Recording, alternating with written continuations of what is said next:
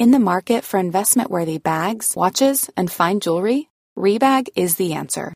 Rebag is a luxury resale platform where each piece is carefully inspected by experts to ensure quality and authenticity. Use Rebag to buy and sell finds from the world's top brands, including Louis Vuitton, Chanel, and Cartier. Head to Rebag.com and get up to 15% off your first purchase as a member with code REBAGNEW. Shop today at Rebag.com. That's R E B A G.com. And use promo code REBAGNEW for up to 15% off your first purchase as a member. When you're ready to pop the question, the last thing you want to do is second guess the ring. At Bluenile.com, you can design a one of a kind ring with the ease and convenience of shopping online. Choose your diamond and setting. When you find the one, you'll get it delivered right to your door. Go to Bluenile.com and use promo code LISTEN to get $50 off your purchase of $500 or more. That's code LISTEN at Bluenile.com for $50 off your purchase. Bluenile.com code LISTEN. Hold up. What was that? Boring. No flavor. That was as bad as those leftovers you ate all week. Kiki Palmer here, and it's time to say hello to something fresh and guilt-free. Hello Fresh. Jazz up dinner with pecan-crusted chicken or garlic butter shrimp scampi. Now that's music to my mouth. Hello Fresh. Let's get this dinner party started. Discover all the delicious possibilities at hellofresh.com.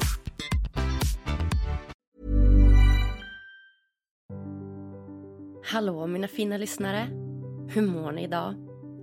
Som ni säkert kommer höra så har jag landat i en rejäl förkylning här hemma i Stockholm igen efter en helt magisk tid i Riksgränsen. Trots att jag känner mig sjukt trött och hängig idag så känner jag mig samtidigt så rejält påfylld med energi, kärlek och värme. Det finns verkligen inget bättre ställe på jorden än Riksgränsen. Det är liksom större än livet, som en kompis sa till mig häromdagen. Det är så många fina människor på en och samma plats med samma intressen, samma vibe och känsla. Ja, det är verkligen helt magiskt. Men nu, nu vill min kropp vila. Eftersom att det är typ ljust dygnet runt i gränsen så är det som att kroppen inte riktigt fattar att det är natt ibland. Och dessutom så är det ju så sjukt mycket kul som händer hela tiden och behovet av sömn läggs liksom på hyllan ett tag. Men såklart kommer det alltid ikapp. Och nu ska jag se till att kurra in mig rejält i soffan och bara vila några dagar. Förkylningen började komma redan när vi körde hem igen från gränsen i fredags. Det tog ju typ eh, 24 timmar att köra så det är inte så konstigt att kroppen behöver vila nu. När vi hade kommit till typ Luleå eller Piteå eller någonstans där uppe i norr så började vi upptäcka att det fanns inbyggd massage i förar och passagerarsätet på min nya bil. Alltså, hur nice? Jag kan säga att det räddade våra ryggar som efter två veckors intensivt snowboardåkande verkligen behövde kärlek. Min kära Renault Megane Electric från bästa bilbolaget Umeå fortsätter att leverera nya rymdskeppsfunktioner och det är en ren fröjd att köra den bilen. Jag är så tacksam över Peter och bästa bilbolaget Umeå. Du lyssnar som vanligt på världens bästa lyckopodd tillsammans med mig, Agnes Sjöström. Och tillsammans med kloka gäster försöker jag varje vecka att sprida kunskap och inspiration om hur du med små enkla tips och tricks kan boosta ditt och andras välmående så att vi tillsammans kan hjälpas åt att göra Sverige till en lite lyckligare plats. Tack för att just du lyssnar. Sveapsykologernas specialistpsykolog, psykoterapeut och författare David Vaskori gästar idag Lyckopodden för att lära dig mer om de tre vanligaste relationsproblemen och hur du på bästa sätt löser dem. Vaskori han syns ofta som expertpsykolog i tv och är bland annat författare till boken Rädda relationen, psykologens tips för ett stabilt förhållande, som vi också utgår ifrån i dagens samtal. Boken tar upp vanliga och vardagliga relationsproblem som ofta uppstår i kärleksrelationer och guidar dig till hur du bör förhålla dig till dem på bästa sätt. I dagens samtal så svarar David bland annat på frågor som Vad är skillnaden på befogad och obefogad svartsjuka egentligen? Har svartsjuka bara med dig själv att göra eller kan det också bero på din partner? Vad är femfaktorsmodellen och hur kan den hjälpa oss i våra kärleksrelationer? Hur hanterar du din partners olikheter? Ja, det och mycket, mycket mer får du svar på i dagens samtal som jag hoppas ska lära dig massor. Varsågoda.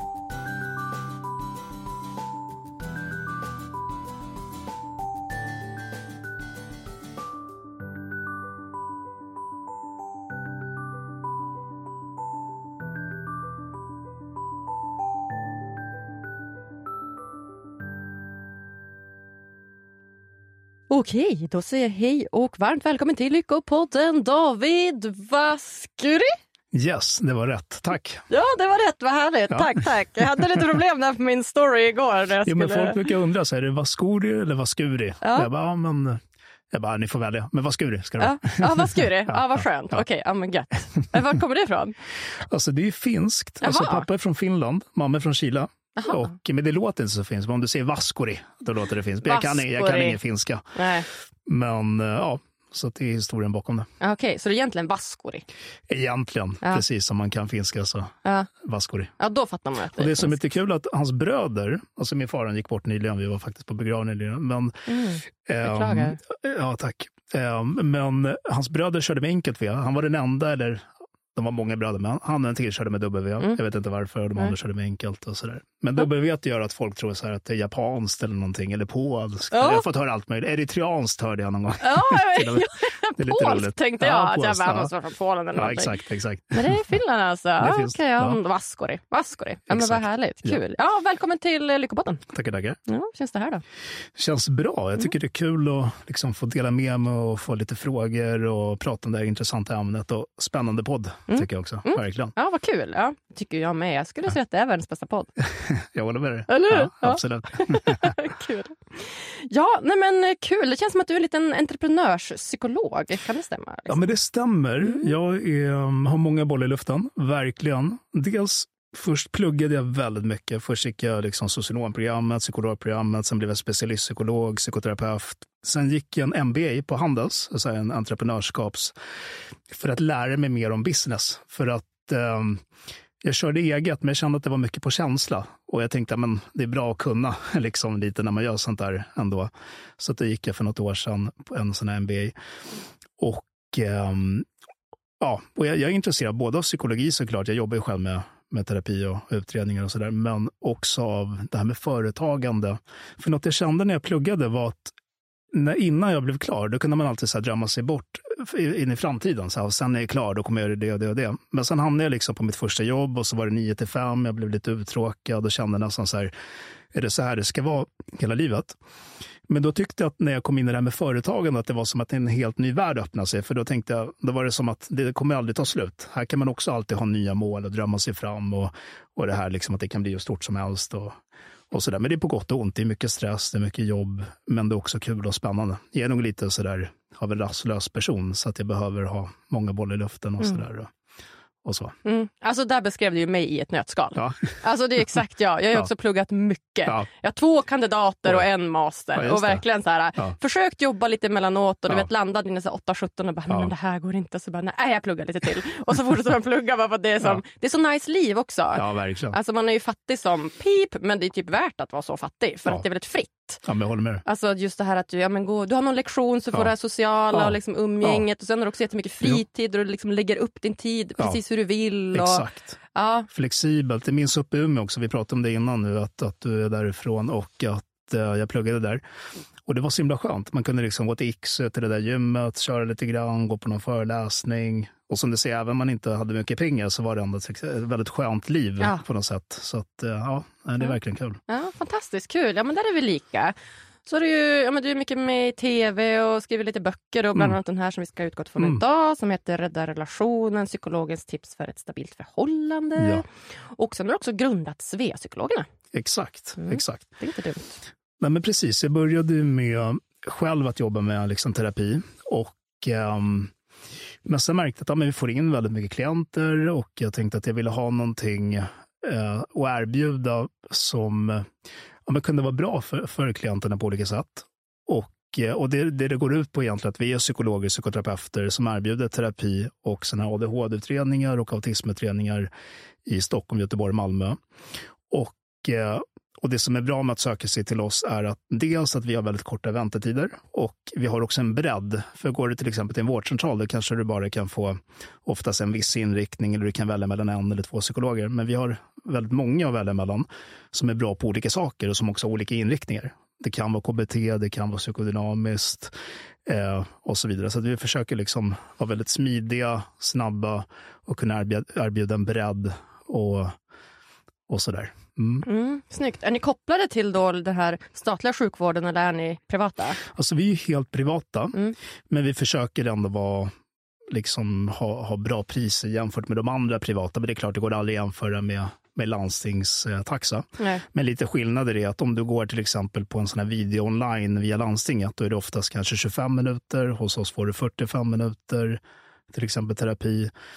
Eh, om du ska söka en ADHD-utredning inom landstinget så kan vissa bli nekade eller så får du vänta ett år ibland eller mer. Och hos oss kan du få inom några dagar, vara klar inom en månad och vi kan erbjuda fortsatt ADHD-medicin och, eh, och så vidare. Så vi försöker vara smidiga och, och hjälpa till på bästa sätt, så att säga. Mm, ja, men superbra. Nej, Det är väldigt tydligt i vården just, alltså, tycker jag, när det kommer till just eh, ja, men, eh, den psykiska biten. Att så här, antingen så är det billigt, liksom väldigt billigt och det går på högkostnadsskydd liksom, på statliga sjukvården. Men då är det ju milslånga köer, Ja. alltså minst ett år. Ja. Eller så får man gå privat, betala lite mer och då får Ja. man komma direkt. Så den är ju väldigt tydlig den, just när det kommer till liksom, den ja, men, psykiska biten. Nej, men precis. Och sen är det att många behöver hjälp, men de, behöver, alltså de, de prioriteras inte inom sjukvården för man tycker att de funkar för bra. Det får vi höra liksom nästan varje dag. Att, jo, men jag, var ju någon, jag var på vårdcentralen, men de sa att eftersom jag har ett jobb så får jag ingen utredning. Men sen kanske det är jättemycket problem ändå. De har problem med relationerna och fokus och jobbet går inte så bra. Det finns jättemycket egentligen.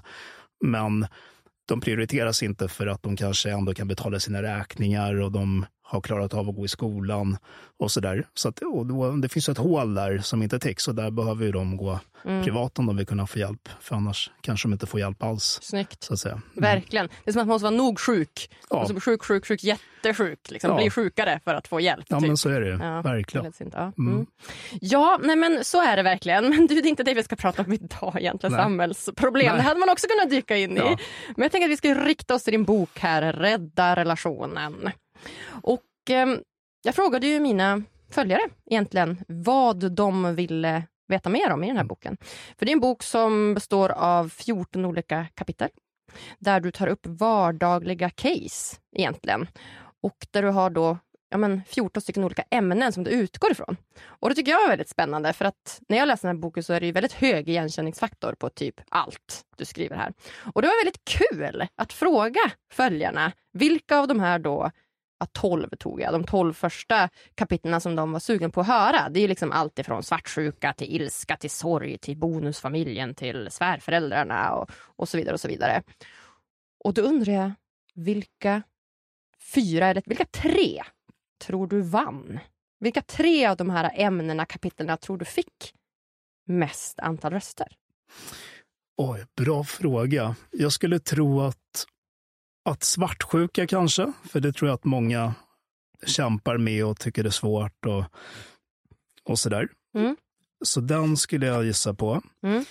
Ehm, kanske även det här med intimitet och, och de delarna.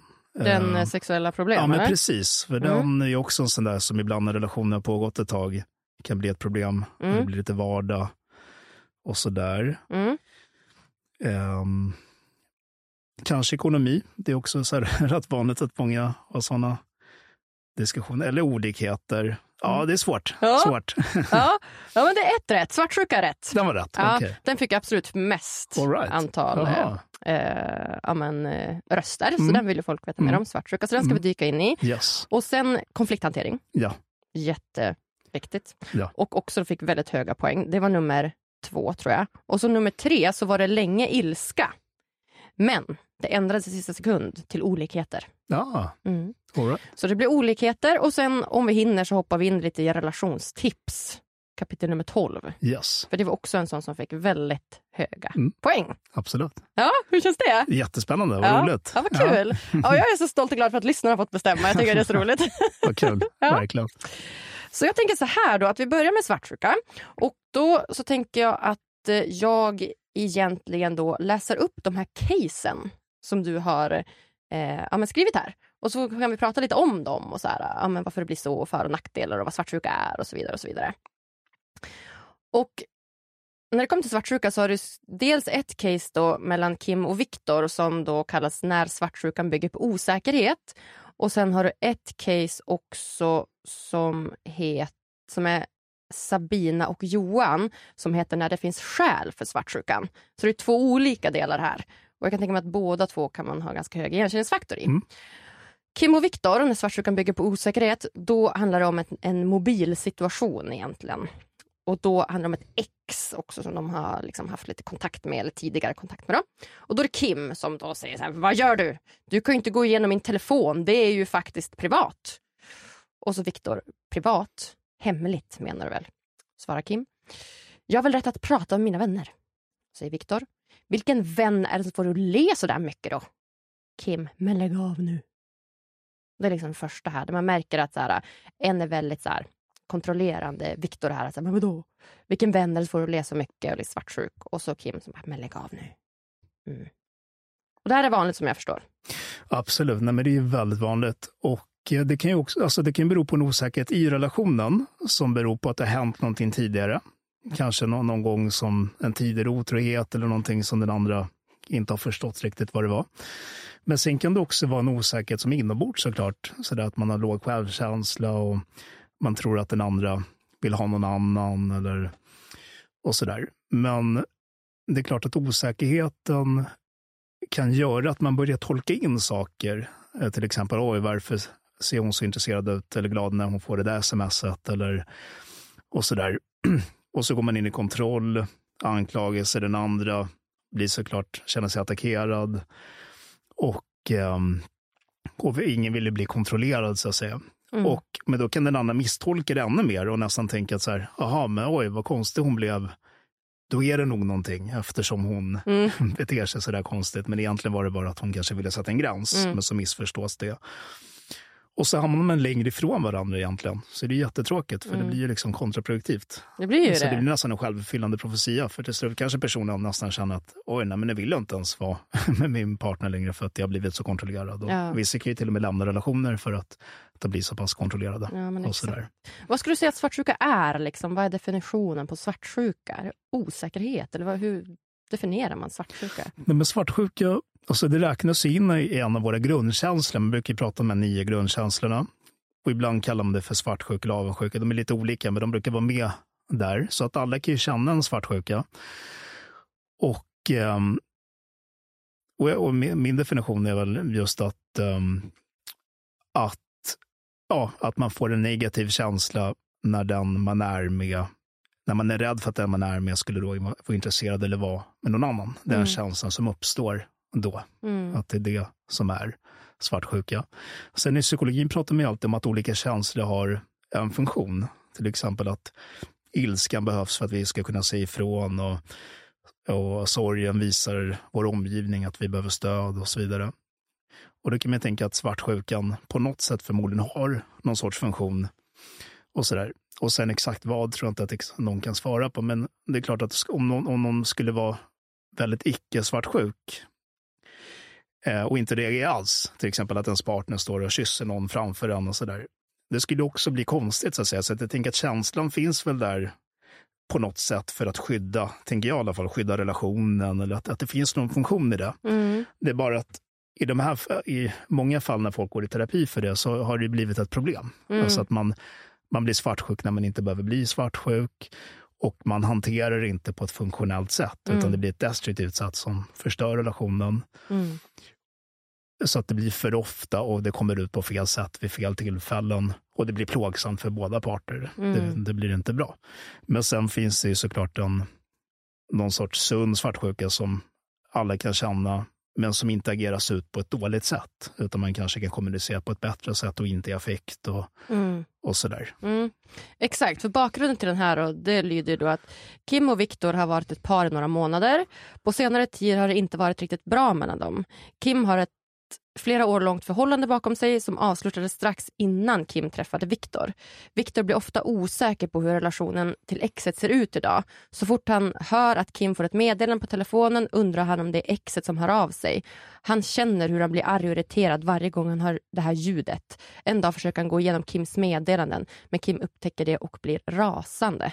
Det är det här med, med telefonen. Jag tänker också att det handlar om, om det är liksom jag tänker också att det handlar om att det är liksom om de, om då den här Kim har kontakt med sitt ex eller inte. Alltså, eller legit eller inte. Det är väl Mm. det någonstans. Att, så här, eh, att gå igenom någons telefon, så här, är det okej eller inte okej? Det är svårt att, att, prata, alltså, att säga något om, tänker jag. Det kanske är från relation till relation. Men just det här att man... Ja, men, om det har hänt något tidigare med det här exet, att så här, har de haft någon kontakt? Varför har de så mycket kontakt? Är det legit eller inte legit? Jo, sen är ju ex generellt en känslig punkt för det finns en historik. Mm. Det finns ju många som söker sig terapi just av den anledningen, att den tycker det är jobbigt med vad partnern har gjort innan. Mm. Dels med både sexuella partners men också eh, relationer. För att man jämför sig. Oj, har hon samma känsla, han samma känsla som hon eller han har för mig idag? Eller tycker den att jag är lika bra som den var? Och så vidare. Så att det finns någon sorts jämförelse och det finns en känslig historik. Så att det där är ju en, liksom en sån här återkommande. Så, och, så, så det kan det ju vara så att um, om personen inte känner sig trygg på grund av självkänsla eller på grund av att saker har hänt i relationen, att det där blir en enkel grej att bli svartsjuk på. Oj, vad finns det där mellan dem? Är det bara en, som du säger, en vänskap, alltså att, att det är okej? Eller är det någonting mer som de har haft tidigare? Eller att man kanske till och med tror att, nej men jag vet, jag tror inte att min partner gör något, men jag tror att den är intresserad. Det kan ju också vara en sån här, tänk om den lyckas med att den har en plan att ta henne eller honom ifrån mig till exempel. Exakt. Så det kan se ut på många olika sätt, men det är Mm. väldigt plågsamt för den som, som sitter där, eller för båda parter. För det är båda. väldigt jobbigt. Det är Ja. jättejobbigt för den som är osäker och bara Ja. så här, shit, har den här kontakt med något? Och den Mm. som har, då är den som blir anklagad för svartsjuka, det är skitjobbigt för den också då. Om det är så att den inte har någon kontakt såklart. Mm. Det är en annan sak om den har kontakt med sitt ex och typ så här, inte vet jag är otrogen, då kanske det är en annan sak. Men om det inte finns någon legit anledning, liksom, Ja. då är det ju verkligen Nej, jobbigt för båda parter. Där. Men precis. Ja. Hur precis. ska man hantera det då? Hur ska Kim och Viktor göra här för att behålla sin relation? Nej, men jag skulle säga så här att, att om man ska ta upp att man är svartsjuk, börja med att analysera först hos dig själv. Finns det liksom belägg för det här? Är det befogat eller är det mer en helt så här hypotetisk liksom spekulationer bara, hjärnspöken? Är det enbart hjärnspöken och det finns inga belägg, ja, men då kan man ju tänka att det är mer åt någon sorts ja, men sjuklig svartsjuka eller någon sorts ångest. Eh, sådär.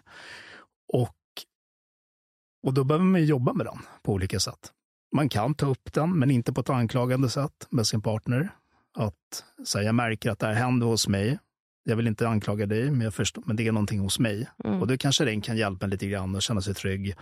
Och, men det är mycket bättre att ta upp det så än att jag vet att du håller på med någonting. Mm. För det är klart, då blir det anklagelse och kritik och Mm. den andra går in i försvar och så kan det bli hur dåligt som helst. För då kanske det handlar mer om en själv. Då är det jag som är lite osäker i mig själv.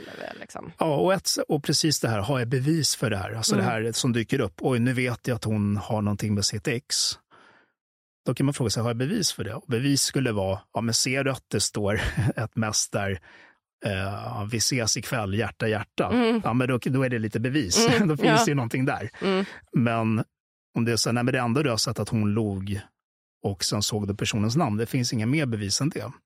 Ja, men då har du inte så mycket bevis. Då är det Mm. någonting mer hos dig själv. Alltså, Mm. Då är det mer antaganden. Mm. Och, eh, och jag tänker att det är ett sätt att kunna skilja på vad som är ett riktigt problem eller mer ett, ett liksom, mer Mm. hypotetiskt, så att säga. Men att ta upp kan vara, vara bra, men inte anklagande. Men om man känner att det här är något som stör en väldigt mycket och man märker att ja, jag har tagit upp det, det blir inte bättre och ehm, då är det att söka hjälp för det. Alltså det skulle kunna vara att man går i terapi. Det är inte Mm. alls ovanligt att man går i terapi med fokus på svartsjuka. Och då får man ju där se. När startade det? Har det bara varit i den här relationen? Har jag haft det i fler relationer? Är jag otrygg generellt? Har jag kanske en otrygg anknytning eh, Eh, med mina föräldrar? Eller har jag haft en partner för fem år sedan som var otrogen och så har jag aldrig kunnat släppa det efter det? Och sen kolla också vad som vidmakthåller problemet. För om vi tänker, det finns ju lite olika terapiinriktningar. Vissa terapiinriktningar, till exempel psykodynamiskt, är mer inne på att du ska förstå varför. Och, och det tycker jag kan vara en, en del av, av lösningen.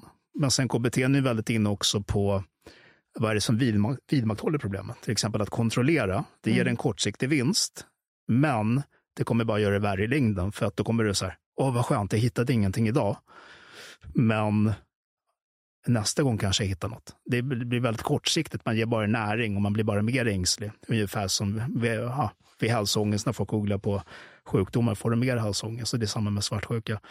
Så ju mer du fokuserar på det och ger det näring och håller på och söker, desto mer svartsjuk kommer du, mm. kommer du bli. Så att i KBT skulle man då jobba mer med att släppa de här beteendena och se att det ändå inte händer något. Så ja, jag kollade inte hennes mobil, men hon har fortfarande inte lämnat mig.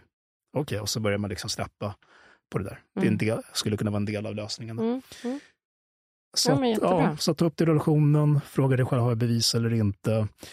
Um, gå i samtal med fokus på det. Och det kan absolut bli bättre. Jag har mm. träffat många som, som, som lyckas få det mycket bättre. Mm. Och just vid den här osäkerheten så har du också skrivit här, han riktade om sitt fokus och gjorde planer för sin egen tid. Alltså då den personen som faktiskt var svartsjuk här, att man kanske riktar om fokus och riktar på någonting annat om man liksom inte har någon legit anledning till det, om det sitter i en själv. Liksom. Precis, mm. exakt. För mm. att det har man ju sett att, som vi var inne på förut, att ju mer du går in i problemet, desto, du får den där lilla lindringen, men du tänker på det mer. Man blir bara mer besatt av det egentligen. Och ju mer du lyckas, nej men vänta, okay, jag har inga belägg för det här. Ja, det kanske är så att hon gör något, jag vet inte, men inga belägg för det. Mm. Nu går jag och gör det här istället. Då, då, då, kommer du rikta om ditt fokus och efter ett tag kan du kanske till och med glömma mm. att du tänkte på det för att mm. du blir upptagen med något annat. För det är det som är mycket psykisk ohälsa, att man fastnar i negativa tankar, känslor och man blir nästan besatt av dem och man vet inte vad som är fakta och inte fakta och man börjar undvika de bra sakerna i livet. Mm. Och lösningen är ju mycket på något sätt att kunna förstå det. Nej, men vänta, det här är ju tankar, det är, inga, det är inte fakta. Och vänta, vart vill jag lägga mitt fokus? Och hur vill jag fylla min dag på bästa sätt? På ett sätt som är bra för mig och för relationen. Mm. Och det är så man bryter det. Så det ena liksom är vidmakthållande och det andra är mer att man, man tar sig ur mm. det. Mm. Men det är ju ett val man får göra i stunden. I stunden vill man ju göra det här som man gjorde, har gjort förr, så att säga. Och det är då man får påminna sig. Nej, men vänta, idag ska jag bryta det här. Mm. Jag ska inte göra så som jag brukar göra. Ja men verkligen, mm. exakt. Och det är ju som sagt när det är liksom någon slags osäkerhet i en själv. Att det grundas lite som säger, kanske en otrygg anknytning eller osäkerhet eller tidigare historia eller vad det nu kan tänkas vara. Eh, för det finns ju det här begreppet som jag tycker man hör mer och mer. Att svartsjuka grundas i dig själv, svartsjuka grundas i dig själv. Och det är ju sant till viss del. Men det finns ju också de gångerna då det finns skäl för svartsjukan.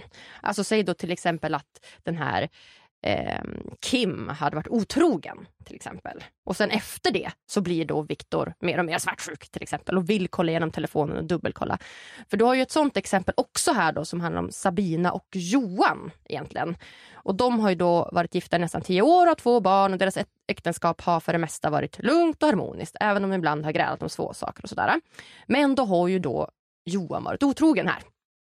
Och eh, de fortsätter ändå att vara i ett förhållande. Liksom så. Han berättar för Sabina för han fick så dåligt samvete. Och sen så, men sen börjar liksom Sabina här eh, fundera allt mer på varför den här otroheten skedde och om det var någonting som hon gjorde fel. För ofta är det så att man kastar ju tillbaka ansvaret på en själv fast det inte behöver något med en själv att göra. Och då svarar, eller så frågar Sabina så här. Varför just Camilla? Har du känslor för henne? Då svarar Johan. Nej, inte alls. Hon är en kollega bara. Sabina. Men varför hände det då? Johan. Ja, jag vet inte. Det bara gjorde det. Vi hade tagit några glas och hade roligt bara. Sabina. Var det något jag hade gjort? Johan. Nej, det var bara något som hände. Sabina. Om det bara hände, hur ska du då kunna veta att det inte händer igen? Du träffar ju Camilla nästan varje dag. Johan.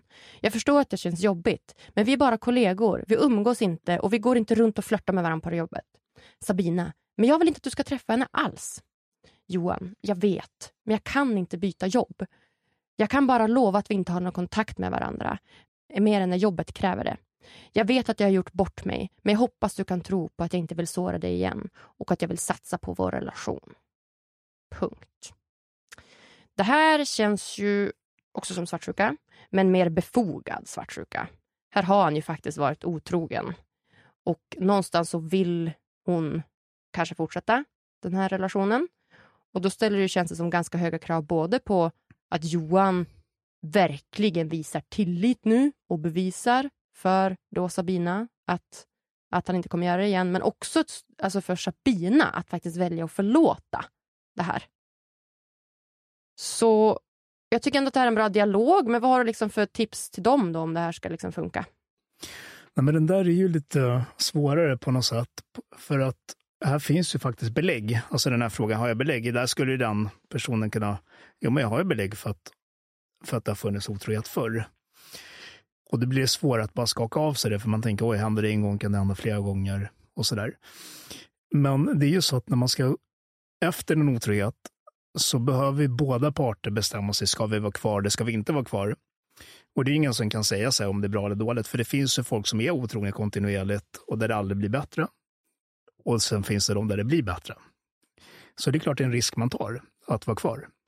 Men om man bestämmer sig att vara kvar, då måste man nog också, tänker jag, bestämma sig för att släppa, alltså försöka bygga upp tilliten. För att om man ska dra upp det gång på gång, liksom varje konflikt, och man ska hålla på, men du gjorde ju det den gången och du går inte att lita på, så ska man liksom, då kommer ju det bli en jättedålig relation. Det blir inte bra för en själv heller. Så jag tror nästan att man behöver bestämma sig där för att, okay, men vi ger det här en till chans och jag ska försöka lita på den här personen. Och, och sen får tiden utvisa någonstans. Men, men där är det ju lätt att hamna i det där, att dra upp det gång på gång. Men det, då är det ju bättre nästan att göra slut, mm. tänker jag. Mm. Där. Jag tycker men, det krävs mm, tid. Alltså, det krävs tid. Tillit, alltså, ja. bygga upp tillit, ja. det tar ju ja, tid. Alltså, du vet, det är år, tänker jag. Ja, Alltså, och under den tiden, alltså, det är klart det kommer vara stökigt. Mm. Liksom. Alltså, mm. ja, jag vet inte. Nej, men precis, det tar tid. Och, och ju mer gånger man ser att personen gör som den säger, då kommer det bygga upp, alltså när man får nya erfarenheter. När man ser att, oj, ja, men nu har det gått ett halvår och det har inte hänt någonting nytt. Nu har det gått ett år och, då, och den har inte varit otrogen igen. Då börjar man släppa på det. Men som du säger, det tar sin tid. Mm. Så det är ingen, ingen enkel grej. Och där behöver nog den andra också, den som var otrogen, ha överseende och tålamod med det också. Att inte bara så här, ja men kan du inte bara släppa det? Utan Nej. Alltså att förstå att nej, men det här är ju ett sår som finns där. Ja. Och, och han behöver vara redo då att stå där, stå ut med det här. Ja. Så att inte han börjar säga, men eh, ah, nu har det visat dig, nu har det gått tre månader och jag har inte varit ja. otrogen igen. Bara, nej, men vet du vad? Det här kommer ta tid. Alltså Exakt. det här, du jo. får bara köpa det här. Och det här med att han inte byter jobb. Jag tycker absolut han skulle kunna byta jobb. Han skulle säga, jag vet men jag kan inte byta jobb. Jag kan bara lova att inte ha någon kontakt med varandra. Jo, jag tycker han kan byta jobb. Ja. Byt jobb. Ja. Ja. ja, men det skulle kunna vara en lösning. Ja, faktiskt. Verkligen, ha ingen kontakt att, med henne. Det är klart att byta jobb hade ju varit... Sen vet man inte hur lätt det är för, för honom att byta jobb och hur ja, beroende han är av jobbet. Det är men... viktigare med relationen tänker jag än sitt jobb här. Johan, nu får du fan byta jobb här. Ja, exakt. Ja. Men det hade ju varit... Um, ja, en trigger mindre för henne. Exakt. För det är klart det där att hon säger oj, undrar om de ses nu på den här firmafesten eller står de och käkar lunch med varandra varje dag. Det är ju en trigger för henne, ja. så att det skulle försvinna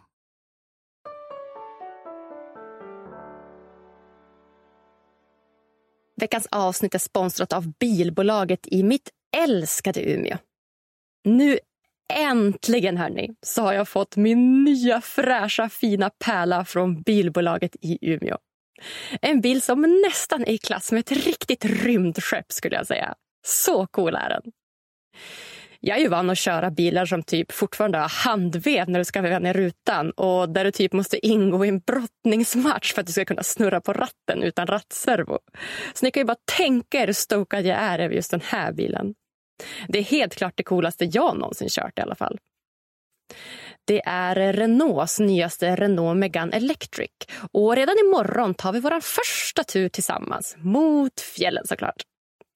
Själva kontrollpanelen den är svincool och typ lika stor som en iPad om inte större. Och när jag slog in Ramundberget på GPSen så dök alla laddstationer upp som bara fanns längs vägen. Och Dessutom så stod det också hur lång tid det skulle ta att ladda batteriet från 0 till 100 på varje respektive laddstation. Och På vissa laddstationer så skulle det bara ta typ 17 minuter. Och Det verkade ju bara som att jag behövde ladda den typ två gånger på sju och en halv timme, vilket det tar från att köra från Umeå till Ramundberget. Och det är ju skitbra. Det är ju perfekt för en eh, bensträckare och en liten korv på Circle K eller så.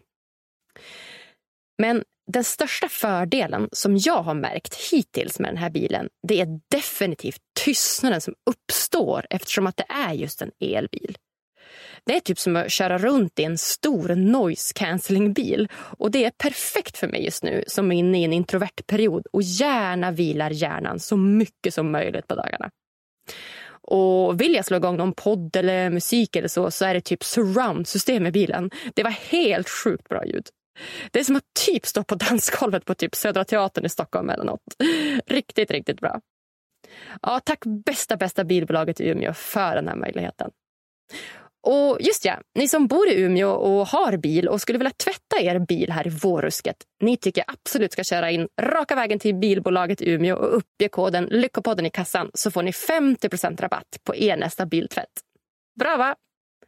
Lycklig körning kära ni. Puss och kram!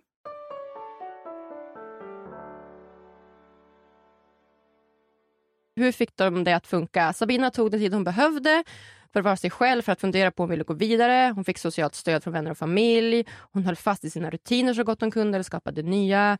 Johan la av med problembeteendet och kunde börja bygga upp tilliten igen. Sabina valde att släppa det som varit och inte ställa frågor hela tiden och börja kontrollera. Jag tycker att det är Sabina som gör bedriften här. Mm. Alltså, varsågod Johan. Alltså, Ja. du vet. Ja. För Johan, han, är så, här, han har gjort sitt lilla misstag. Och sen, jag visste att han behöver bygga upp tilliten, men så här, att ta emot det. Alltså Ja. för Sabina att ta emot det, det är verkligen hon som gör det stora. Ja, att, men absolut. Det är mycket Ja. värre för henne. mycket väl för henne. Så var inte otrogna. Exakt. Ja men exakt, och därför, den här blir lite tydligare tycker jag än den här liksom, där osäkerheten. Mm. Den är lite så här, ja men är det, ja det, det, du vet. Och då tror jag väl kommunikation är det bästa, är inte det? Det här med telefonen. Du vet vad, jag känner mig lite osäker nu. Är det okej om jag går igenom din telefon? Det kan väl Mm. vara okej? Om man är liksom, i en relation, tänker jag. Man frågar. Varför skulle man inte kunna gå igenom ens telefon? Liksom? Alltså, det, alltså alla får ju bestämma i sin relation, tänker jag, båda parter, vad som är okej för en. Men det Såklart. finns ju alla varianter. Det finns öppna relationer och- och det finns monogama och det finns där man har, gör allting tillsammans och berättar allt eller berättar inte allt Mm. och så vidare. Eh, Men jag skulle säga att jag tror det är vanligast att man inte går in i varandras telefoner och att man ser det lite så här, men det här är mitt. Och också så här, ska du behöva titta för att lita eller kan du lita på mig ändå? För att vad blir det för tillit, tänker jag också. Så. Mm. Om jag behöver se för att jag inte litar, kommer Mm. det vara bra för tilliten att titta då? Mm. För det blir ju lite där, Ja, det är sant. ja då såg jag nu att du inte gjorde något, men Men samtidigt om man inte Ja. har något att dölja så, så här, ja, spelar det ingen roll. ja. Kände du så? Alltså att du, att du vill ha det så i en relation? Alltså att man kan kolla Alltså Så när jag var i min senaste ja. relation så kunde vi kolla varandras Ja, telefoner. ja. Alltså du vet, det var som inga konstigheter. Men alltså bara eh, att man kunde låna varandras telefon och veta att den andra kanske kollar eller mer att man sa, jo men kolla igenom mina sms. Nej, eller, utan ja. mer den första. Ja. Att man så här, lånar ens telefon, typ så här, ah, kan jag låna din telefon, inte jag, min är på laddning typ. Och så ja, kunde man bara låna den och gjorde sin grej typ. Och då var det väl att man hade mobil. Alltså det var liksom inga konstigt, det var inte så att vi gick igenom liksom så här, att vi, inte- för att vi inte litar på varandra. Utan mer Mm. bara för att det bara var så. Att så här, Mm. ja men det är väl klart att jag kan gå in på din Instagram för jag skulle kopiera en mobilnummer av någon typ. Och då såg man vilka man skrev till. Eller sms-konversationer. Så här. Jag ska bara, eller kan du smsa den här personen från min telefon? Det känns Mm. Ja. ju väldigt vanligt. Ja. Och då såg man ju vilka den har skrivit med. Så här. Jo men det tänker jag är en stor skillnad. Alltså, så, här, Ja. det, och det, så tycker jag också att det ska vara. Definitivt. Alltså att har man rent mjöl i påsen så kan man ju gå in utan, utan problem. Men Mm. jag tycker att det är en skillnad mot att så här, ehm, ja nu vill jag kolla din mobil. Ja. Så här, av kontrollskäl, Ja. så att säga. Det är klart. Ehm, för det blir ju lite sådär, jag litar inte på det egentligen, jag måste se om jag verkligen litar på det. Mm. Så att säga. Ja, det är klart. Men jag menar, det är ju upp till alla relationer, om Ja. det känns bra för båda så får Mm. man väl välja, Mm. välja det själv. Ja. Men jag personligen hade nog inte velat ha någon som sa, ja nu vill jag kolla dina sms David. Det hade jag inte, för då hade jag känt så här, ja men just så här, litar du inte på mig? Och sen Mm. också lite så att någon går igenom mina saker. Mm. Men, Men din eh, partner, Ja, gå igenom dina saker, känns det jobbigt? Nej, men inte om det är så här som du sa förut, det här med att oj, kan jag låna din mobil? Mitt batteri är slut, kan jag skicka ett sms? Ja, Mm. absolut. Mm. Och- då att motivet är jag skickar ett sms, råkar se Mm. vad, vad du håller på med, det, är- det är helt okej. Men om det uttryckligen, nu är motivet, låt mig titta på din sms för att se att du inte har gjort någonting. Ja, men Mm. det skulle kännas så Ja. här, Nej, den är ju lite lite märkligt. jobbig. Ja, Ja. Den, A lot can happen in three years, like a chatbot may be your new best friend. But what won't change? Needing health insurance. United Healthcare Tri Term Medical Plans, underwritten by Golden Rule Insurance Company, offer flexible, budget friendly coverage that lasts nearly three years in some states. Learn more at uh1.com. Hey, I'm Ryan Reynolds. At Mint Mobile, we like to do the opposite of what Big Wireless does. They charge you a lot, we charge you a little. So naturally, when they announced they'd be raising their prices due to inflation, we decided to deflate our prices due to not hating you. That's right. We're cutting the price of Mint Unlimited from $30 a month to just $15 a month. Give it a try at mintmobile.com slash switch. $45 upfront for three months plus taxes and fees. Promote for new customers for limited time. Unlimited more than 40 gigabytes per month. Slows. Full terms at mintmobile.com. Lite märklig. Det er har rätt er i. Ja, den är lurig. Svartsjuka, eller hur? Exakt. Mm. exakt.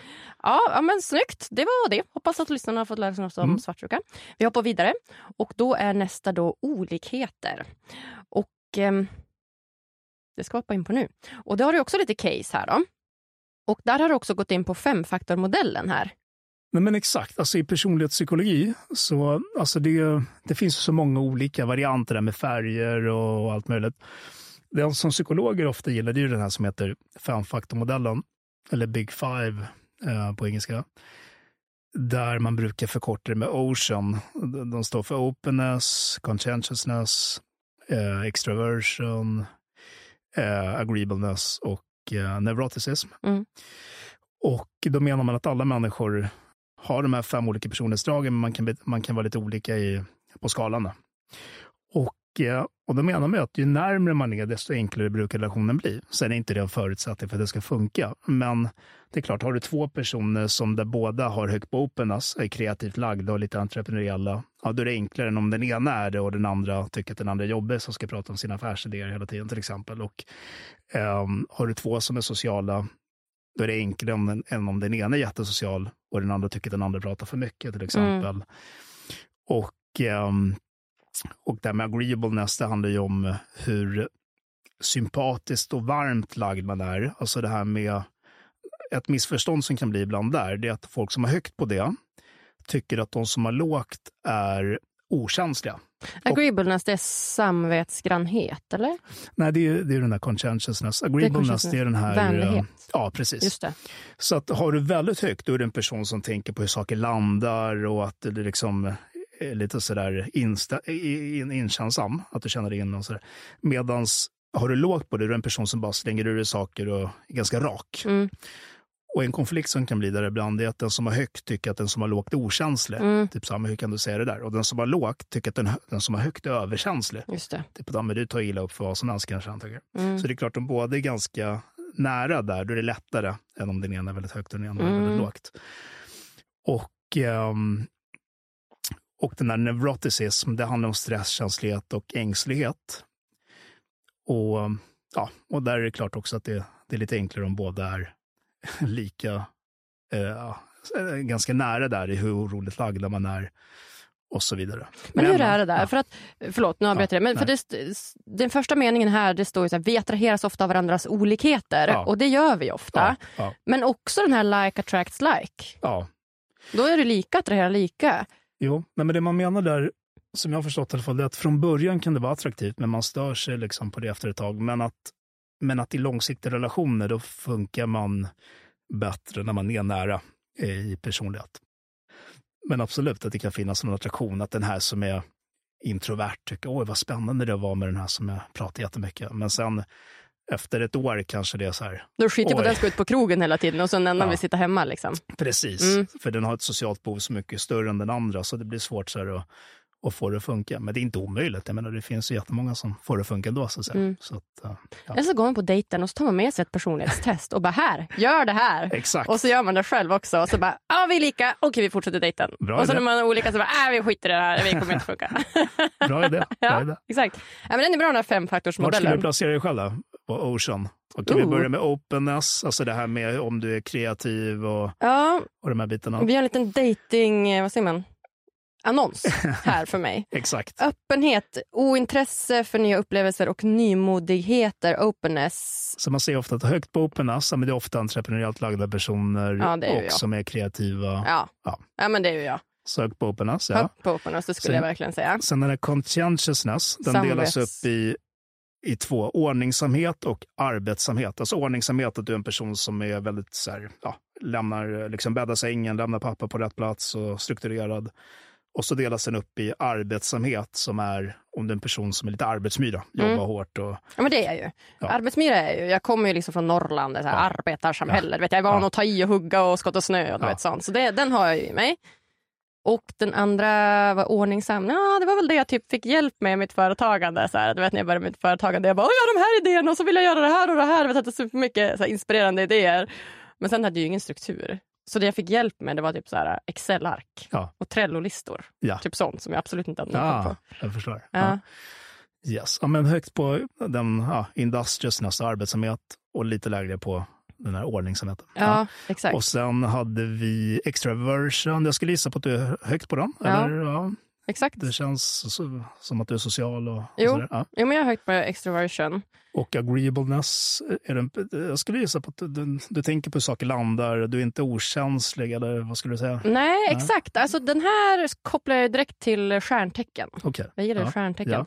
Vänlighet eller den agreeableness. Som du säger, att så här, ja, men dels så har jag ju den biten Mm. i mig att jag är så här, men tänker på landar, jag vill inte såra någon, Ja. det ska vara rättvist och lika.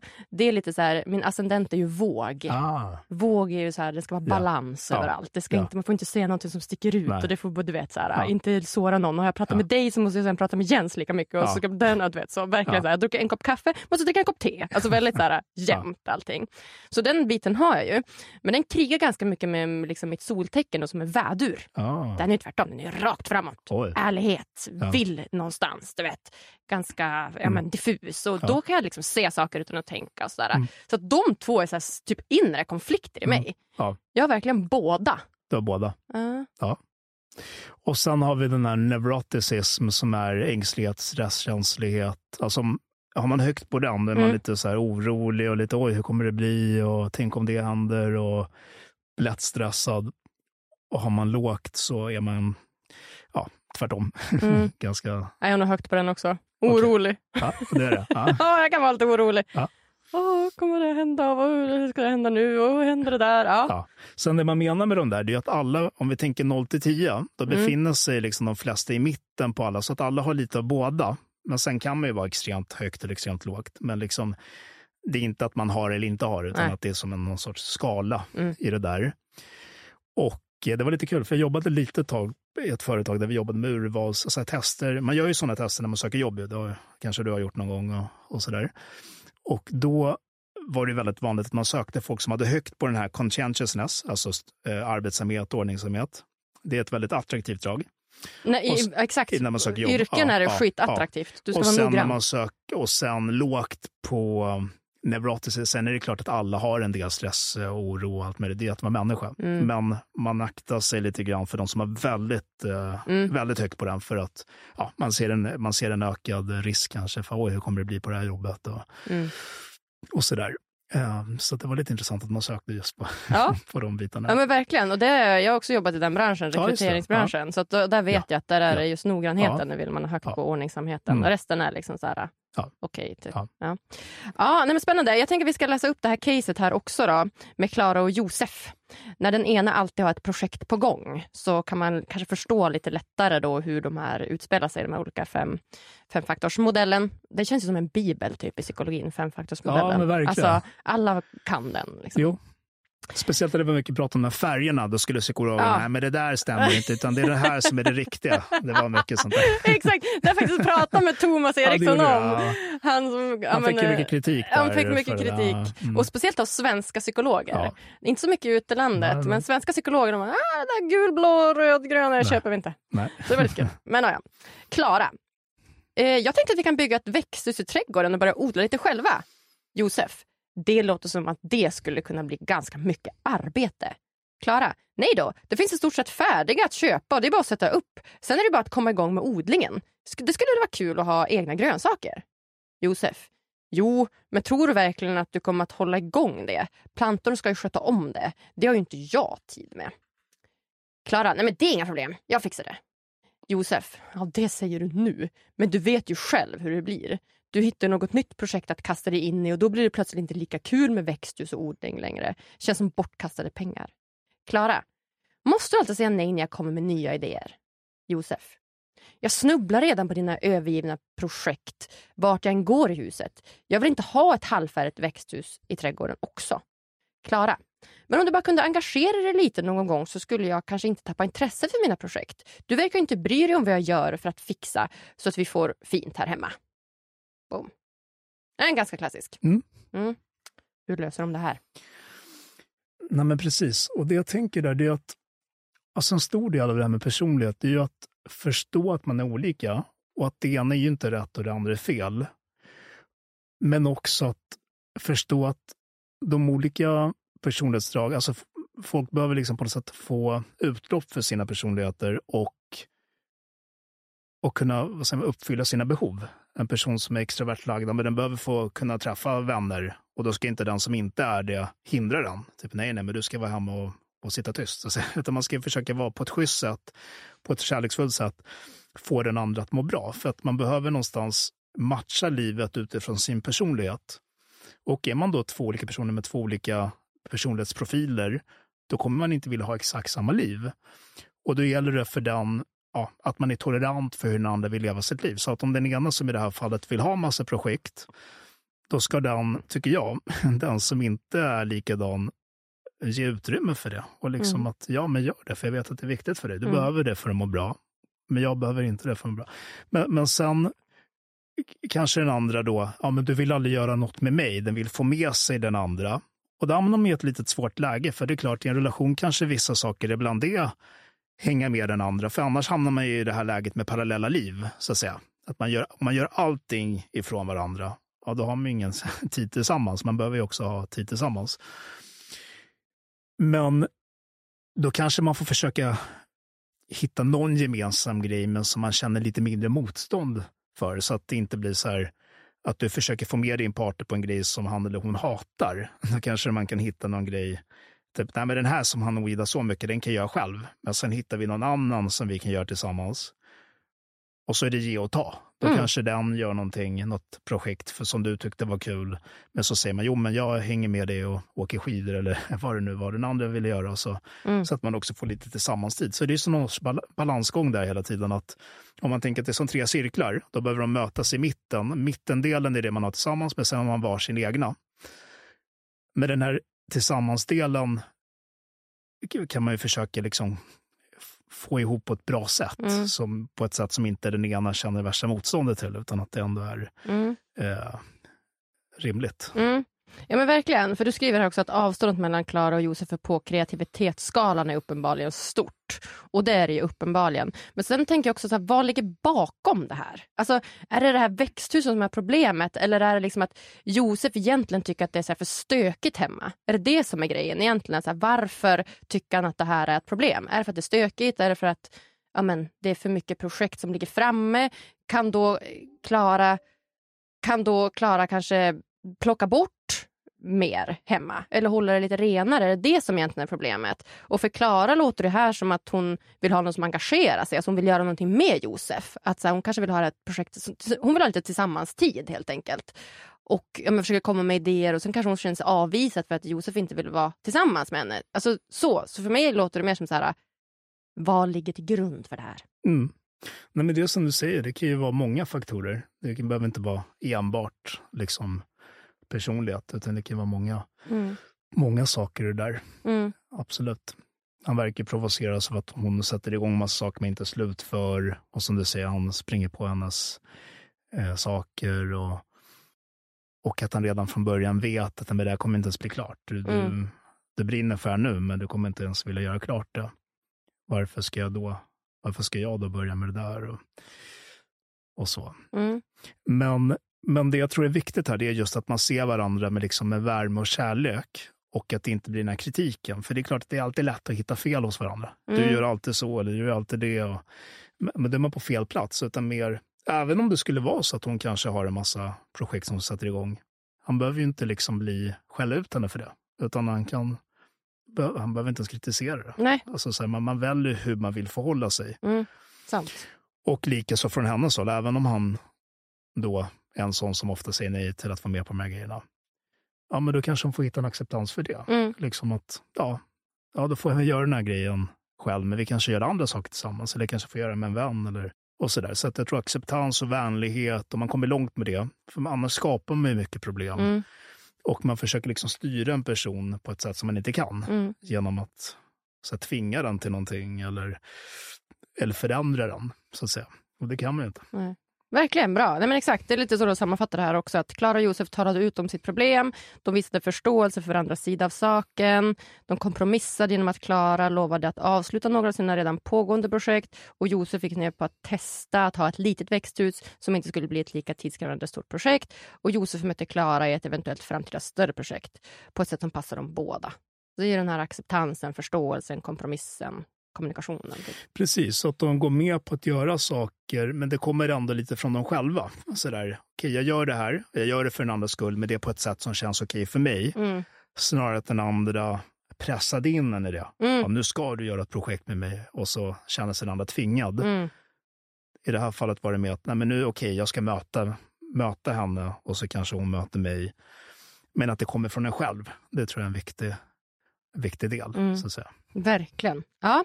Vi hoppar vidare. Konflikthantering. Det här är ett väldigt klassiskt eh, exempel kan jag tänka mig att många känner igen sig Det handlar om köket. Det känns som att det är en klassisk städa, diska och plocka undan och sånt.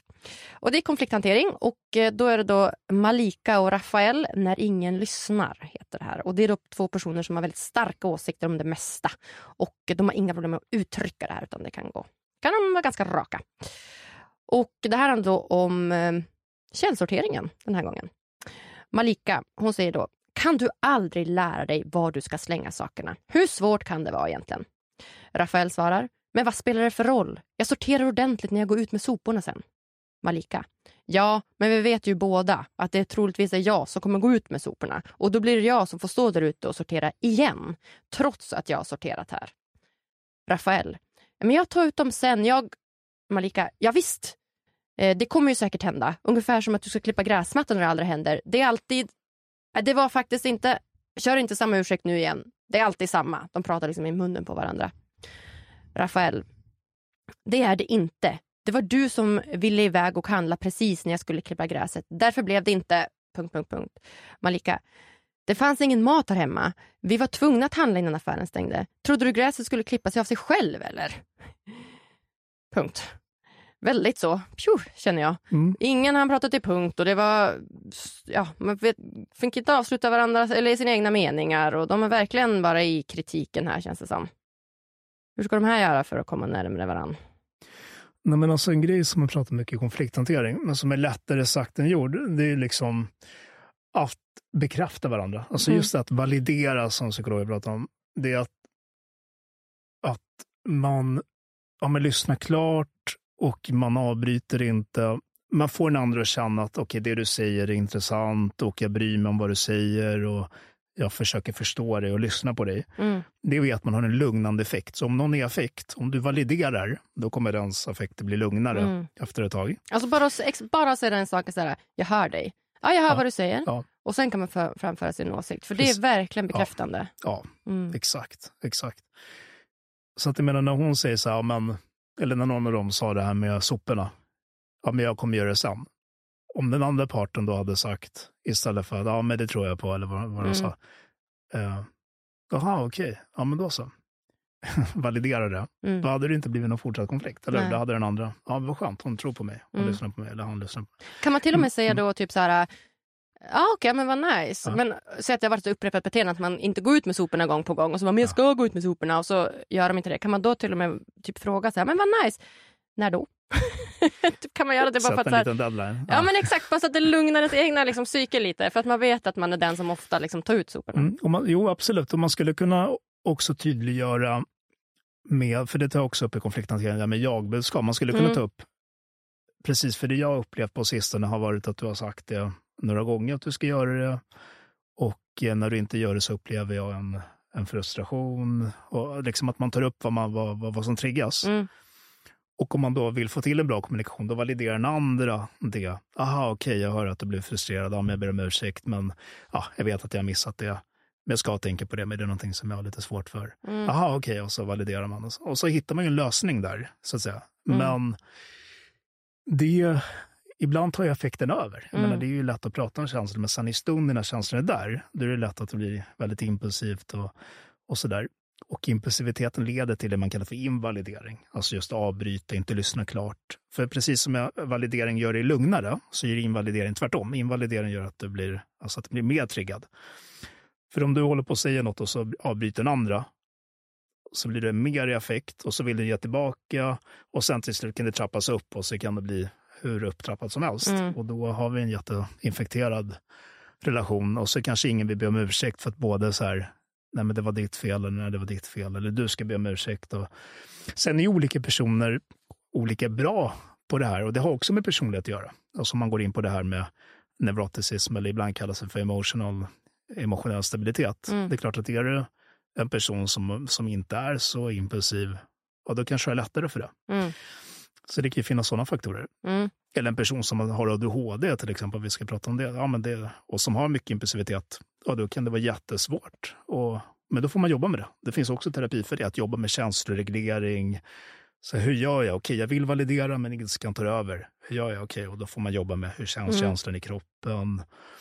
Och, ehm, och försöka liksom att hålla den inombords och ändå försöka lyssna klart. Parkera sina reaktioner fast man ska lyssna klart. Mm. Så att man får tänka att det, det låter ju lätt i boken, men sen har folk olika, olika, ja, för ja, man har olika lätt för det och man har olika förutsättningar. Och, och vissa kan behöva jobba jättemycket med Mm. det, lite med professionell hjälp för att klara av det. Eller Mm. parterapi också, att man går tillsammans till en parterapeut, har en tredje part och pratar om validering och kommunikation i en parterapi. kan också vara jättevärdefullt. Mm. Och sådär. Alltså det tycker jag var revolutionerande när man fick lära sig lite emotionell kompetens. Mm. Lite klassisk emotionell kompetens. Att lära sig hantera sina känslor. Exakt. Alltså känna sina känslor. Så här, nu känner jag så här nu känner jag så här. Och man inte behöver reagera på dem eh, hela tiden. Utan Mm. att, så här, eller agera på dem. Utan att man, så här, man kan känna den här känslan och berätta om den. typ. Så är det klart att så här, ibland kanske man behöver få utlopp för att bli så här. Eller, ja, jag vet inte på något sätt. Men så länge man inte skadar någon. Liksom, eller så att det liksom går ut över någon. Så känns det som att känslor som du säger också. Det är ju där av en anledning. Ja. Ofta. Ja, och sen är det många, ja, men många killar som kanske har svårt att så här, ja, men, visa sig sårbara och prata om känslor.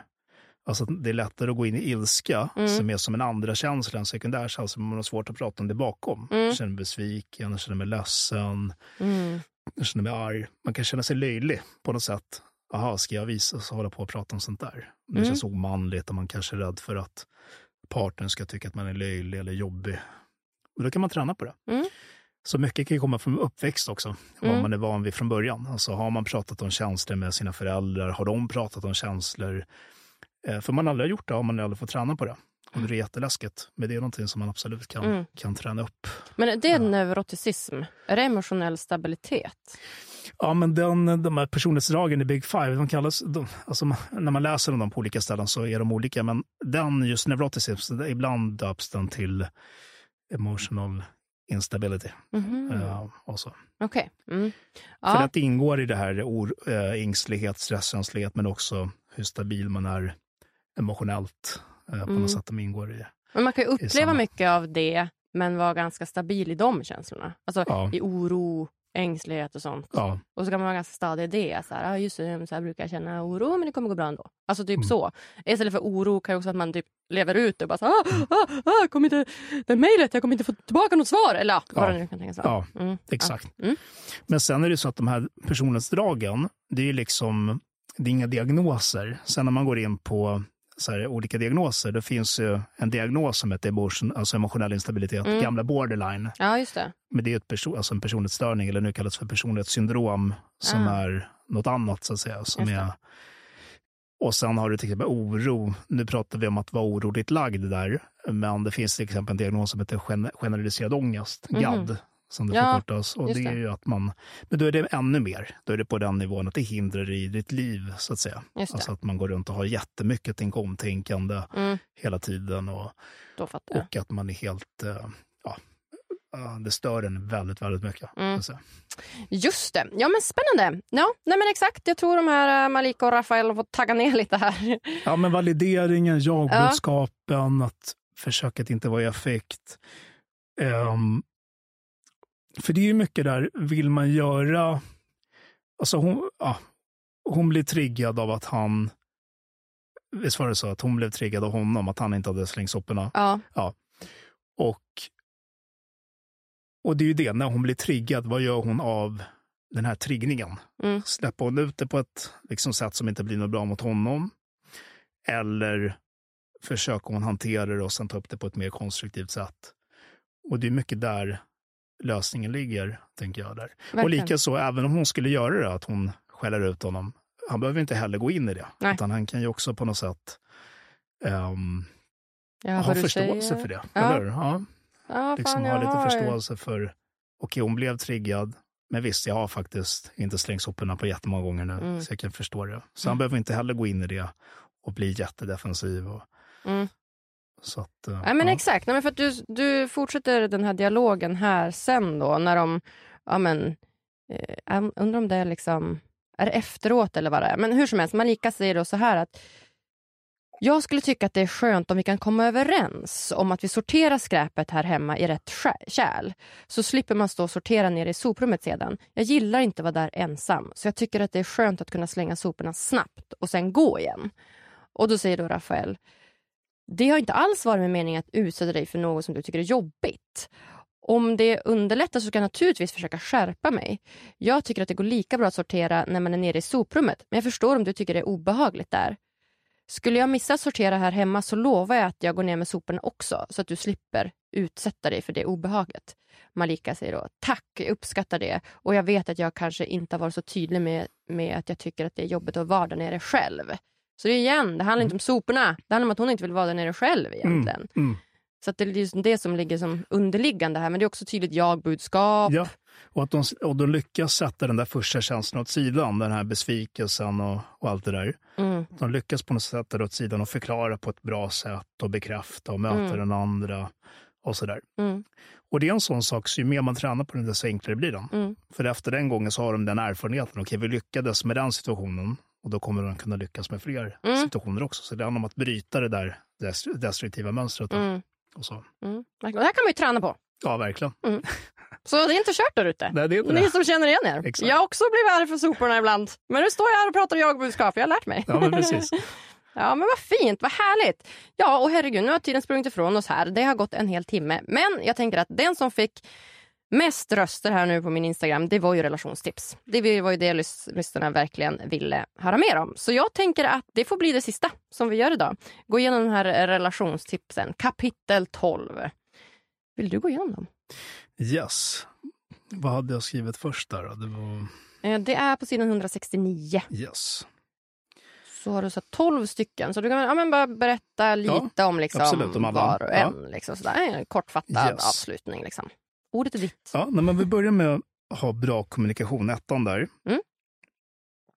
Ja, men det är ju just det här vi pratade om, att valideringen, alltså att bekräfta, lyssna, avbryt inte, men ta också upp det du säger eh, utifrån dig själv. Mm. Inte så här, men du har gjort fel och anklagelse och kritik, utan så här, få till en bra kommunikation. Egentligen lyssna och ta upp utifrån dig själv. Men sen också det här med att se varandra. För att i många relationer, det som händer är att det blir lite vardag och så slutar man se varandra. Man säger knappt hej till varandra, men man blir väldigt uppgiftsorienterade, men man glömmer relationen. Man Mm. pratar bara om typ om har du handlat det där eller har du gjort det och det och det, men man glömmer liksom varandra. Och sen en dag blir två dagar, tre dagar, fyra dagar, sen till slut så har man kommit väldigt långt ifrån, från varandra. Men att bekräfta varandra är också en extremt viktig del där. Mm. Tvåan, men det var lite upprepning, det var ju jagbudskap som vi var inne på där. Trean, lösningsfokuserad. Och håll inte inne med vad Just du det. känner. Mm, Det är ju bra. Att man faktiskt kan berätta vad man känner. precis, precis. Men trean, just det här med att inte ge tillbaka med tystnad, för det är så här passiv aggressivitet. Mm. Man är arg och så kanske man blir tyst jättelänge och den andra frågar, men är det någonting? Och den andra svarar inte för att den ska visa att den är arg och sådär. Mm. Men att det där, man, man tappar ju så mycket tid Mm. på det. Och ingenting blir bättre av det. Så försök att liksom släppa det där så fort som möjligt. Och ta upp det. Nej, men jag är arg och besviken. Och där så kan man prata om det och så kanske den andra kan förklara och så kan den be om ursäkt och så kan man förlåta och gå vidare. Istället för att fastna i sådana här saker. Jag, ibland träffar jag par som säger att de fastnar i flera dagar eller veckor, Oh. alltså i tystnad. Tänk dig hur mycket tid man, man förlorar Ah. på det. Istället för att bara säga, nej men jag är arg och besviken och så Mm. pratar man igenom det och sen får man väl på något sätt hitta ett sätt att Mm. försöka gå vidare. Ja, snyggt. För annars blir liksom 50 procent av relationstiden bara en massa konflikter. att Ja. Sen det här intimitet, det är en Mm. färskvara. Fyran. Menar, Precis, fyran där. För att man kan ju dela upp intimitet på olika sätt. Men fysiskt kan vara beröring, sex, kramar. Psyk psykologiskt kan vara att man pratar om saker och delar med sig om framtidsplaner och hur man tänker om saker. Emotionellt, hur man känner, hur man känner för varandra, hur man känner för saker. Men det, men det är en sån här grej som är en färskvara. Det är ju någonting man behöver liksom göra hela tiden, varje dag. För annars börjar man ju glömma varandra, eller glömma, eh, tappa intimiteten. Mm. I början när man är förälskad så är det ju väldigt lätt, för då, då känner man ju så mycket, då är det så lätt att visa, ge varandra intimitet. Men som sagt, efter ett tag, några år, man jobbar mycket och liksom, det är lätt att tappa det. Och då får man liksom verkligen tänka på det. Ja, Men nu ska vi prata med varandra, nu ska jag berätta vad jag känner, nu ska vi se varandra, nu ska vi bekräfta varandra. Mm. Och sådär. Snyggt. Sen har vi det ekonomiska. Mm. Ja, men att ta upp om det är något som stör en. Om man känner till exempel att man känner sig utnyttjad eller man, vad det än är. Mm, femman här. Ja, precis. Att man, att man tar upp det. Men som vi sa förut med jagbudskap och på ett lugnt sätt och inte affekt och inte anklagad utan bara så här, så här upplever jag det. Mm. Och att den andra inte går in och blir för defensiv och känner sig så himla anklagad direkt utan att man vill lösa det. Mm. Än en gång att lyssna klart, prata, försöka lösa Mm. och sådär. Mm. Ehm, sen acceptans, eh, sexan, acceptans för varandras olikheter. Det var som det vi pratade om förut, det här Mm. med att ja, vi är olika, vi har olika personlighetsdrag. Men att man förstår att det finns inget rätt och fel i det här, utan att man, det är okej att den andra kanske vill vara mer kreativ eller behöver mer social kontakt och, och sådär. Och att det är lugnt. Mm. Det är lugnt att den är det. Man behöver liksom inte kritisera den för det eller Mm. Och sådär. Mm. Sjuan, att sätta upp gemensamma mål. För det kan vara en bra sak. Vi pratar om att man behöver ha en gemensam del och sin egen del. Mm. Men den gemensamma delen, det kan vara lite kul och spännande att ha gemensamma planer. Kanske en resa eller att man ska göra något tillsammans. Eller, och att man pratar om framtid. Man Mm. pratar så här, hur vill vi ha det? Vad vill vi göra? Så att det inte blir för mycket det här att man lever de här parallella liven, utan att man på något sätt är på väg någonstans tillsammans. Då. Mm. Båda känns ju viktiga. Alltså ha Ja. egna mål och gemensamma mål. Ja, båda. Ja. Exakt. Sen har vi den här med tillit. Mm. Åtta. Yes. Um, nej, men att inte utgå från att den andra vill en illa. Alltså ibland är det ju så att i relationer där det blivit lite, lite dåligt så utgår man från att ah, men nu gjorde du så där igen eller du gjorde bara så för att så här, man tror att den andra vill har en negativ agenda. Så Mm. att säga. Men att inte utgå från det, utan att, att det förmodligen är inte så. Varför skulle hans partner vilja en illa egentligen? Mm. Att, Och att, till alla att så här, tänka på så här, tillit och förtroende. Det går ju väldigt fort att, att bryta ner och tar väldigt lång tid att bygga upp. Så ta hand om varann och er tillit till varann. exakt. Det vill jag skicka med. Mm, verkligen. Mm. verkligen. Och sen det här med att be om ursäkt. Mm. Alltså många människor är, ju- alltså, känner sig för stolta för att oj, jag gjorde fel. Men Mm. alla människor ju fel hela tiden. Vi är inte mer människor. Mm. Så att inte vara för stolt. Kunna be om ursäkt, säga förlåt, kan jag rätta till det här på något sätt, kan jag gottgöra det på något sätt. Förlåt för att jag skadade dig så här. Eller, Mm. eh, Ja, då växer ju förklaring. en människa. Då växer ju verkligen en människa. Precis. Alltså. För man kommer ju aldrig sluta göra fel, men bara att man gör det här visar ju en, resp- alltså det blir res- en respekt Mm. för den andra. Den andra känner att, jaha, den, jag är ingen dörrmatta. Mm. Den, den såg att den gjorde fel, den har självinsikt och den mådde dåligt över det. Ja, och då man- rättar ju det till väldigt mycket av det jobbiga. Exakt. Ja, men hur man liksom förhåller sig Ja. till sina misstag Ja. är ju så himla viktigt. Ja. Hur man hanterar sina misstag. Precis. Mm. Och det tycker jag är så intressant, för det finns så här 12-stegsprogrammet som AA till exempel. Och där har de ju väldigt mycket, steg 8, 9.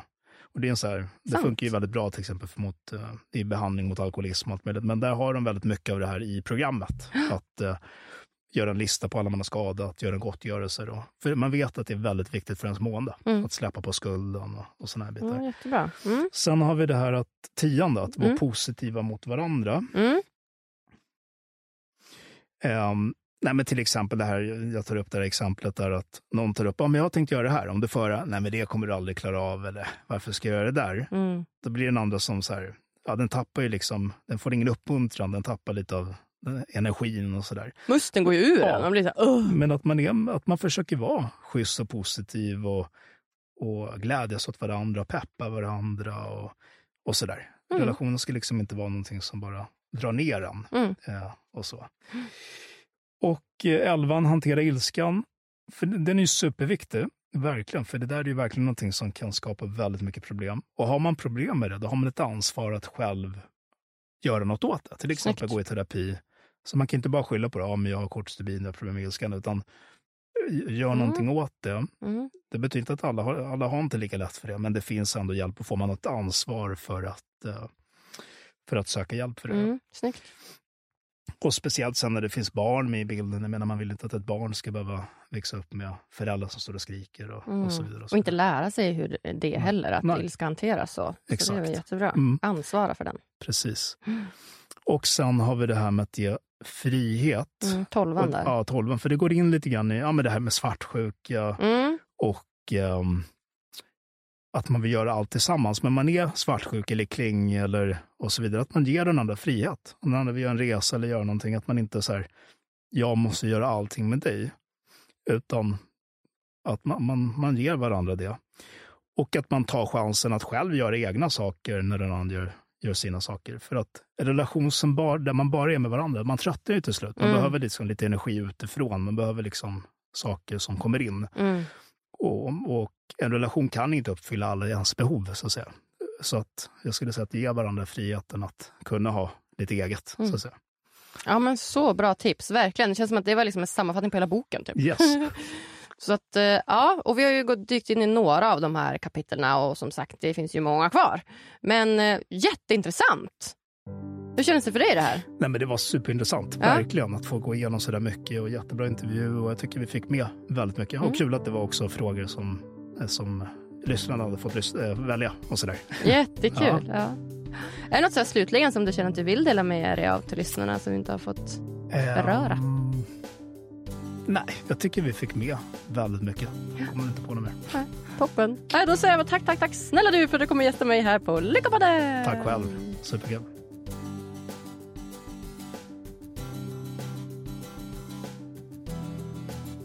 Ja, David Vaskori alltså. Så bra. Det är alltid något extra med att intervjua just psykologer. De sitter ju på så mycket viktig och värdefull kunskap. Vad tyckte ni om det här avsnittet egentligen? Ni fick ju trots allt vara med och välja vilka ämnen ni vill lyssna på idag. Gillade ni det? Funkar det tycker ni? Om ni lyssnar via Spotify-appen så får ni hemskt gärna skriva ett litet ord eller två så jag kan ta med mig det till nästa vecka och utvecklas och ge er mer av det ni faktiskt vill ha. Lämna jättegärna lite kommentar också om du vill det. Och vill du veta mer om mig och få ännu mer lyckotips och inspiration då tycker jag dels att du ska följa vår Instagram, Lyckopodden heter vi där, men också lägga till med ditt nätverk på LinkedIn. Agnes Sjöström heter jag där. Då lovar jag att du inte kommer missa något som helst lyckotips. Vi hörs på tisdag igen. Lyckopuss till dig!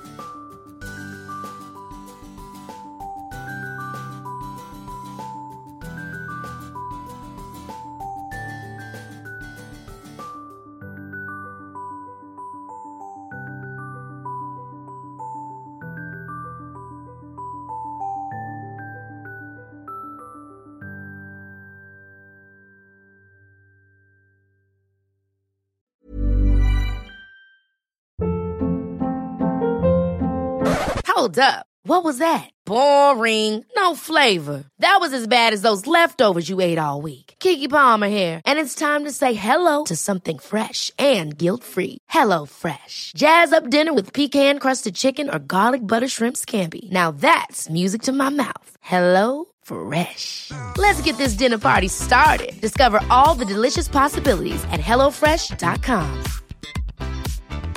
Hi, I'm Daniel, founder of Pretty Litter. Did you know cats tend to hide symptoms of sickness and pain? I learned this the hard way after losing my cat, Gingy. So I created Pretty Litter, a health monitoring litter that helps detect early signs of illness by changing colors, saving you money and potentially your cat's life. Pretty Litter is veterinarian developed, and it's the easiest way to keep tabs on your fur baby's health right at home. Go to prettylitter.com and use code ACAST for 20% off your first order and a free cat toy. Terms and conditions apply. See site for details. Planning for your next trip? Elevate your travel style with Quince. Quince has all the jet setting essentials you'll want for your next getaway, like European linen, premium luggage options, buttery soft Italian leather bags, and so much more. And is all priced at 50 to 80% less than similar brands. Plus, Quince only works with factories that use safe and ethical manufacturing practices. Pack your bags with high-quality essentials you'll be wearing for vacations to come with Quince. Go to quince.com slash pack for free shipping and 365-day returns.